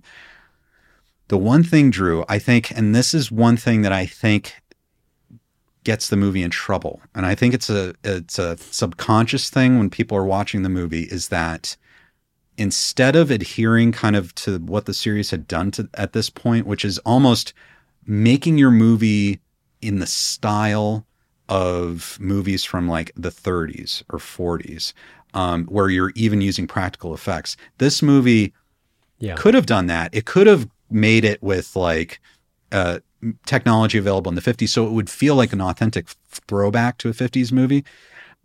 This movie did use a lot of very noticeable CGI. Like even from the very beginning, where you had the mound and the gopher, it was obviously mm-hmm. animated. And I love the artistry of computer graphics. I think there's so many wizards in that field, but I wonder if that was the right way to do these effects because for me it kind of took me out of the reality of it whereas the other movies yeah. i felt very ingrained in the reality of those worlds. But this one, it felt yeah. a bit artificial. I don't. What, what do you think of that? No, I agree with you, and it's funny because, you know, it's you grew up. I, I was born in 80, 84, so I am used to seeing maybe some of the more practical effects in some of those older movies. And when you start to look at like the newer movies, where they started to lean a little bit more on that. Like even look at some of the uh, re-release of the Star Wars movies where George Lucas starts inserting certain CG generated like you know aliens or people in the cantina stuff like that. It really does take me out of it because it doesn't blend with the rest of the film. Uh, now maybe today's special effects are going to look crappy by you know 2050 standards but i did notice it like the gophers in particular like really stood out to me. I was like did that need to be like that. Like they could have had a puppet or something. And i get it. Maybe it was more cost effective to just use the cgi there. Uh, i think cgi when done like well uh, and, and, i'm not saying it was bad. It just didn't m- mesh well. Like I, I, watched a i don't know if anyone's watched the series andor but i watched a couple really great youtube breakdowns about what makes andor so great. And uh, one of the things that andor does really well is it it really blends seamlessly some of the cg elements and it blends the real elements and it uses CG to complement things instead of relies heavily on it. And they compared and contrasted that with like the prequels, whereas these actors are completely on blue or green screens. There's nothing real in the scene at all, except for maybe like a pillar. Whereas the majority of the sets in Andor, at least what they were showing in the videos, was like these were real sets, these were real things, and they painted in certain aspects of CG. And I think, you know, movies in the early 2000s and, and the mid 2000s, even look at like the late 90s. Like I think about Mortal Kombat from, what is it, 95? Like that whole reptile scene when he turns into reptile, it's like, it's so, it takes me completely out of the movie, even though I love that movie. And this had a lot of those elements, like even the ant scene that we were talking about before. Those ants were all CG and it was obvious. Like, at the time it probably looked great, but looking back on it, it doesn't age as well. And I I I, I appreciate wherever people use practical effects uh, because it, it really does keep you in the movie as much as you can. So. Right. Right. And that scene, you know, to your point about the ants, you know, we had seen bugs in yeah. Temple of Doom. Like, and it was freaky because there were real bugs crawling over everyone. Like, it was ah you know you have that visceral response to seeing those bugs but in this movie the bugs i think immediately even when i was watching in 2008 they looked fake you know they looked like cg yeah. not really there so you it was tough for me to feel the fear you know that you know because it's it, that layer of artifice um, the thing is this i think you bring up a really good point with andor because I recently have seen and had discussions about movies like the original Jurassic Park, mm-hmm. Terminator mm-hmm. 2. And those were two very pioneering movies with CG, but they use it so specifically and very effectively. Um, and I think that's the issue. Also, if you go forward to the Lord of the Rings movies, Peter Jackson, or at yeah. least the original trilogy, he makes a really big point of what we try to do with our visual effects is we try to do one technique for this shot, then we go to another shot and it's a different technique. And we do that so that your brain can't catch up to mm-hmm. what we're doing. You know what I mean?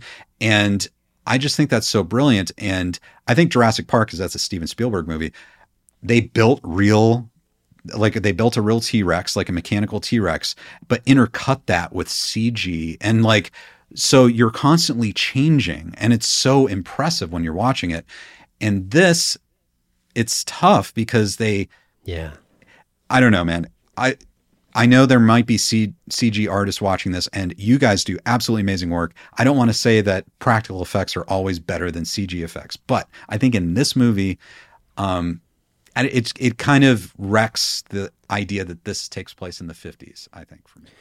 Yeah, and I and I think we're not saying CG is is bad. I think it's just the I think and, it, and it's not the artist's fault, right? The directors are telling the artist where to put things and whatnot, and that's an artistic decision.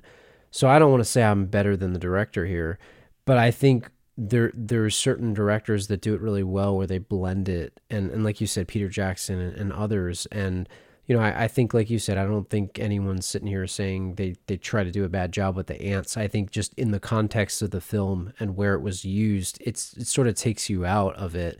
If it was used maybe a little bit differently, or maybe they blended it to your point, um, I, I think that's where maybe it could just be done a little bit differently, where it maybe keeps you in it. You know, it doesn't feel so jarring. And uh, you know, and, and by the way, I don't think the ants looked bad by themselves. I think just the context of the film and where they were and and what you what you were led up to. I think someone mentioned in in the chat too about like the monkeys and things.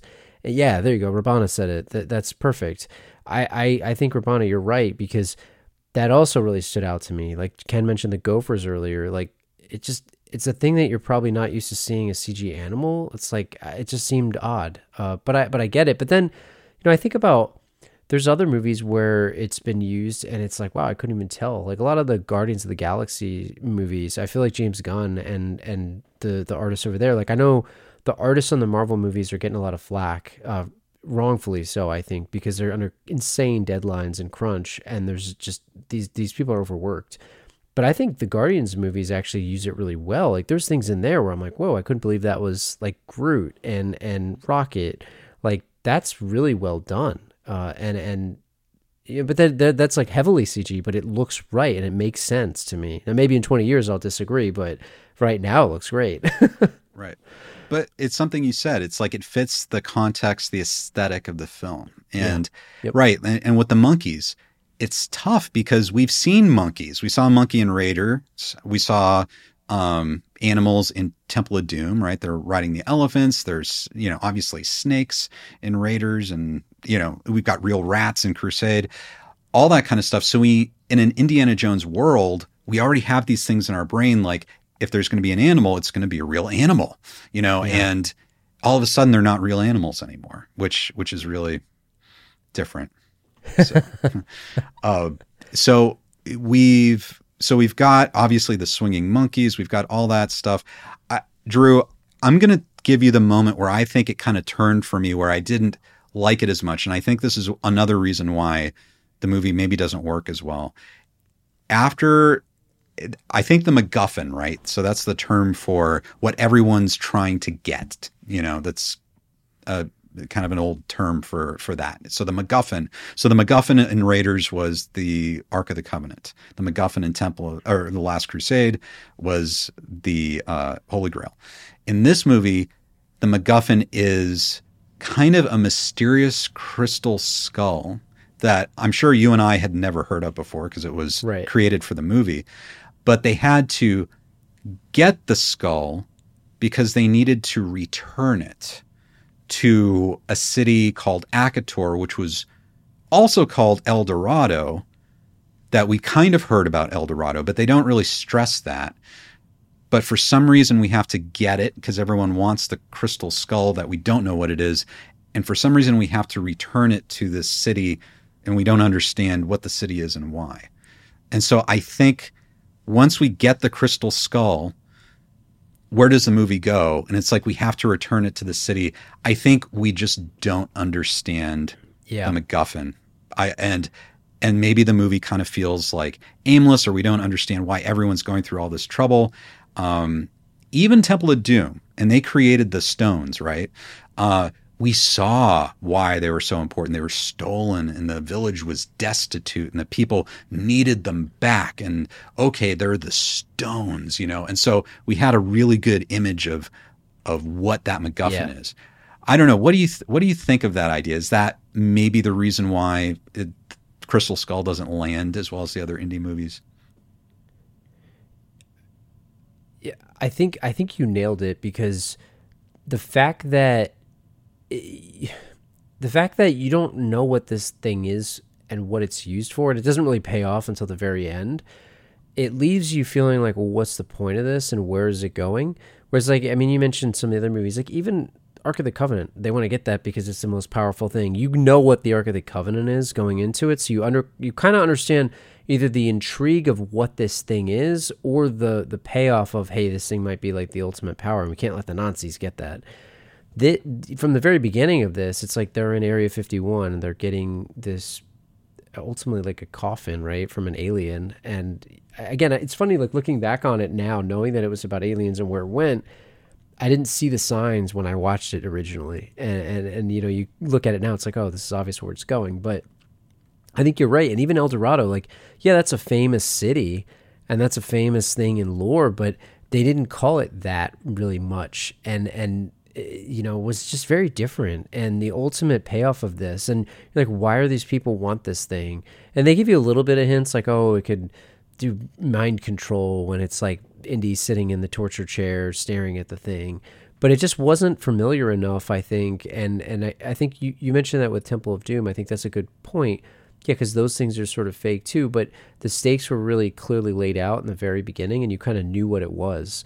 Uh, so that that ambiguous nature of what this thing is. I mean, yeah, it's a cool. It looks like an alien skull, and I had heard of crystal skulls. Like there, there is lore about some of this. Maybe not this one in particular, but it wasn't enough that was so well known and ingrained in pop culture that you kind of knew where this this was going. And I do think it made that sort of third act feel sort of aimless until it sort of paid off. And then even when it did, it's like, oh, okay, I guess like. that's it. it just felt really weird and it got like really like wild when like the alien shows up and it just it's very different. It's it's the most supernatural I mean of any of the stuff, right? And I think it went way hard into that and maybe that also turned people off, you know, because these other things are sort of real and some people believe in aliens, some people don't and it's like, "Oh, that's fake." So it was it's very i think you said it way better than i could have. You you nailed it. I think you nailed it there personally. Well, well and that's the thing too like what are you going to do? Like you have to understand it and then i think people actually understand aliens like and there are lots of things dealing with the lore of aliens you know we talked about roswell and maybe area 51 mm-hmm. and they kind of hint to that but it's almost like maybe they didn't want to go like full into the alien thing, even though that could have been interesting. And so they were kind of going halfway between going into yeah. aliens or keeping it with archaeology or, um, but yeah, maybe, maybe it just needed like that amazing scene to explain what's at stake and like the historical mystery of this. And yeah, it really didn't, didn't do that. I mean, the only thing was Cate Blanchett's character saying, "Oh, we're going to put ideas into your minds, and you know, we're going to tell you what to think." But you know, it wasn't like Indy was sort of going after the the Ark of the Covenant because it was this historical artifact. Like this skull was like it wasn't anything in it for him. Like there wasn't okay, they had to return it, but it wasn't it you know finding the holy grail like everyone's searching for the holy grail like this thing is something that no one really knows they need or want and it, it's it's there weren't really stakes to it. Like to your point, it just it really wasn't clear. Uh, I still, I mean, like I said, I still enjoyed the movie looking back on it now because it's sort of fun and it's sort of wild. It's like Batman and Robin. Like it, it, I mean, I think it's better than that, but it it's still like that kind of movie where at the time I had such high expectations going into it, it sort of didn't meet them but I can look back on it now and say, yeah, that's kind of wonky, but I had fun watching it, you know, and, and we got to see Harrison Ford again with, with the, you know, the character and, uh, it's a little different than what you expected, but I think on some level I still enjoyed it and, and I enjoyed it more than the first time that I watched it. Right. Well, of course, you have recently seen Kingdom of the Crystal Skull, and it's been very interesting listening to your perceptions when you went to it and now, and what time does, and your expectations. And of course, now we're going into The Dial of Destiny, which is a brand new Indiana Jones movie. Uh, I haven't really read reviews in detail. I know that it's already divisive. It seems like anything popular is going to be divisive. It doesn't matter. Fandom is going to do what fandom does. Um, but Drew, what are your expectations for Dial of Destiny? And can you give us advice on how we should go into this movie? If we're Indiana Jones fans, how should we go into this movie so that we get maximum enjoyment out of it? So I'll tell you this. I uh, I haven't read or watched or looked at too much of this because I think I did too much of that the last time. And I've been sort of purposefully distancing myself just because I don't really want a ton of expectations going in. And I think for me as a fan, I think I'll be better off going in with really no expectations. Uh, I knew they were remaking, or not remaking. I knew they were making this for a while. I knew James Mangold was was attached to this. He's a fantastic director. So you know, I know I've liked a lot of his films. I love the actors in this. Like Mads Mikkelsen is is one of my favorites, and him being I think his name's Jürgen Voller in this or something. That's all I know. Uh, he he's a Nazi scientist again, or former Nazi scientist, so they're bringing that back a little bit. Uh, but I don't know much about it. I don't even know what the dial is. Like I've sort of purposefully not looked at much because I don't want to to know too much. And that's the advice I would give. Like if you if you don't want to read it, don't and maybe have no expectations and I feel like I always feel like I enjoy things more when I don't read too much about it. It's almost the curse of having information available available to you at your fingertips 24/7 where you can read anything and watch anything. I try to like distance it a little bit. I don't know what you're I don't know if you're doing that or not. Yeah, I I'm doing the same thing. I'm staying away from information. I think I saw the trailer and that's it. And I saw, you know, on Twitter and other thing, maybe Rotten Tomatoes, s- impressions coming in, and I'm like, no, nah, I don't want to read those, um, right. because I think you're right. You have to go in, and the thing is this: it seems like the world of the internet is full of people trying to. Mm, not just share their opinion, but it's almost like they're trying to push their opinions on you or yeah. trying to shape your opinion. And I know that sometimes is through paid people. They're trying to get you to feel a certain way. But I think it's really important to disconnect and go into a movie, remember why you love the series, and just put all that stuff out of your brain and just go in and make up your own mind, you know? Um, and it's okay if you enjoyed it and everyone else didn't. Um, and likewise, it's okay not to enjoy it if everyone else did. And we've been through this before, I think, with Kingdom of the Crystal Skull. To me, I think that was sort of the big, oh, what's going to happen when Indiana Jones comes back, right?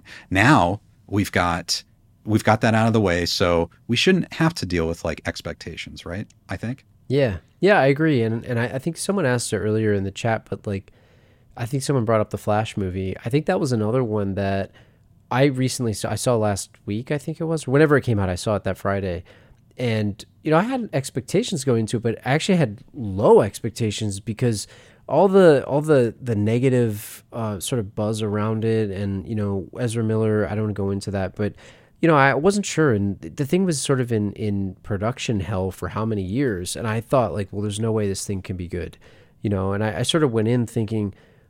I'll watch it I was sort of excited, and I saw, like you said, paid almost like paid people. Like there was every celebrity and and their friend coming out saying this is the greatest thing ever.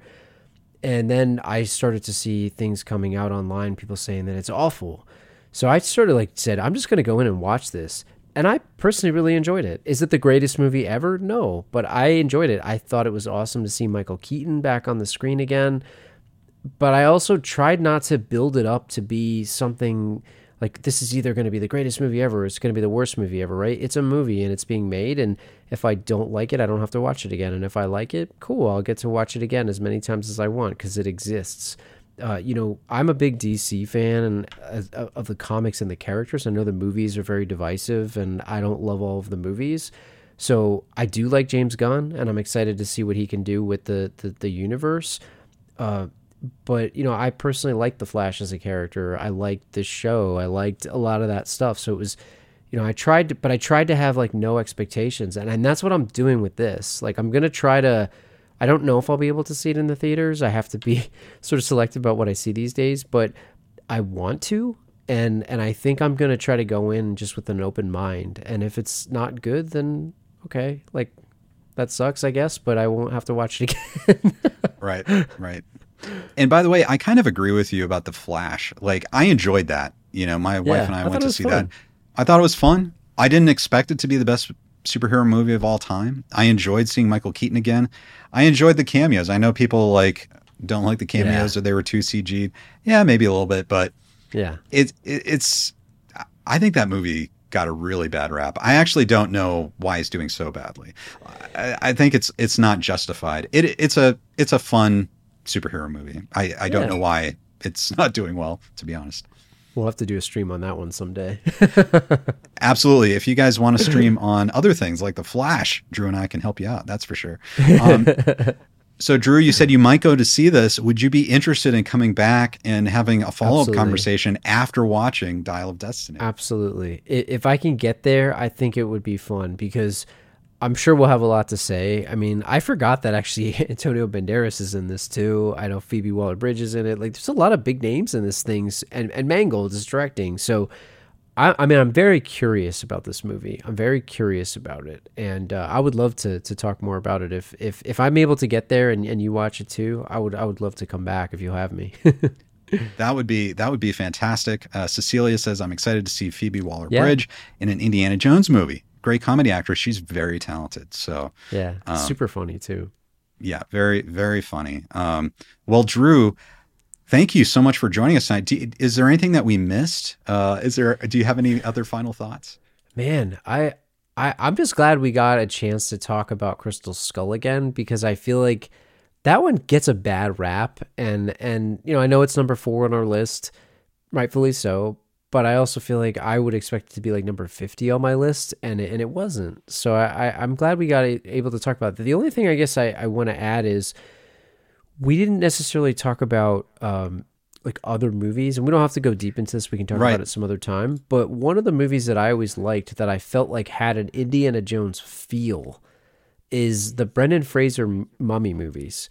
Oh yes, and and I know National Treasure comes up a lot too because it's sort of that adventure action movie. And Nick Cage, who doesn't love Nick Cage? Uh, but I but I I really like the Brendan Fraser mummy movies and i feel like they remind me a lot of the serial style films and they're done in a really fun way and they use cg and some of it's good some of it isn't but i feel like there's a lot of indiana jones feel to that and and brendan fraser is awesome i'm a huge fan of him i love his movies and and i love that original mummy movie from from back in the day it's a lot of fun and it reminds me a lot of like the raiders of the lost ark kind of feel i don't know if you right. would agree yeah and it's funny it's a funny movie. Like yeah. uh, that's what I I love the humor in it, and it, you're right. It has that kind of pulpy thing where you just want to keep watching it. Yeah. And uh, oh yeah, I highly recommend it. I haven't seen the third one. Have you seen the third one? No. No, okay. I've seen the first one and parts of the second one uh, a bunch of times. And I've never actually watched it like sat down straight through, but I've loved every part of it. I, we've been talking about doing it on our show for a while, but I, uh, I, I have not seen the third one. That's the Scorpion King one, right? With The Rock, I think, or or uh, there's Scorpion King, or is he in the second one. I can't remember. There's a Scorpion King. Uh, I think he's in the second one, and then there's a separate yeah. Scorpion King movie, right? And right, then right. then there's an actual Mummy three, or I forget what it's called. I have not seen that one. And Brendan Fraser's kind of in it, I guess. I haven't seen it, but like they kind of have a different lead. Um, I, I, I haven't seen it. I, it was a different director. Steve, yeah. I think it's Stephen Sommers did the first two, and he wasn't involved in the third one. I don't think. Yeah, so. the first is like a classic to me. I uh, I used to watch that one quite a bit because that one was always on TV a lot. They would put it on like HBO or something, and I really had a, a fun time watching that. And it is funny as heck. It is really funny. So, but yeah, I, I wanted to mention that because I feel like if you are a fan of Indiana Jones and you haven't seen that original Mummy movie, I recommend going to check it out. It's really fun. It's a fun movie. It's funny and it's got a lot of that action adventure to it. And it, it's just a good like adventure film and it takes you on a journey. So I, I recommend checking it out. Very cool. Um, definitely check out the Mummy guys. Drew, thank you for joining us tonight on this amazing discussion about the Indiana Jones films. Everyone, Drew Rohaly is co-host of the Last Row podcast. Check out that podcast leave them a five star review because they deserve it. You're going to love it. Thank you. And uh, I've got a link in the description for that. And then also be sure to come back on Sunday. We're going to have an epic discussion about Karate Kid 3 with Hayden Schlossberg, co creator of Cobra Kai, which is going to be a big show. So, uh, Drew, thank you for joining us. And I look forward to seeing you again on Sunday. Thank you so much for having me, Ken. Thanks to everyone that that tuned in and, and checked us out. I I had a blast talking about these movies. It uh, makes me gonna want to go rewatch all of them now. But thanks for the great comments and and thanks for having me. I'm looking forward to Sunday. Absolutely true. Look forward to seeing you on Sunday and check out the Last Row podcast. All right, guys. Thanks for joining us for KenCast After Dark, and we will see you on another evening for another KenCast After Dark. See you then. Thank you for joining us tonight. And we look forward to seeing you next time on KenCast.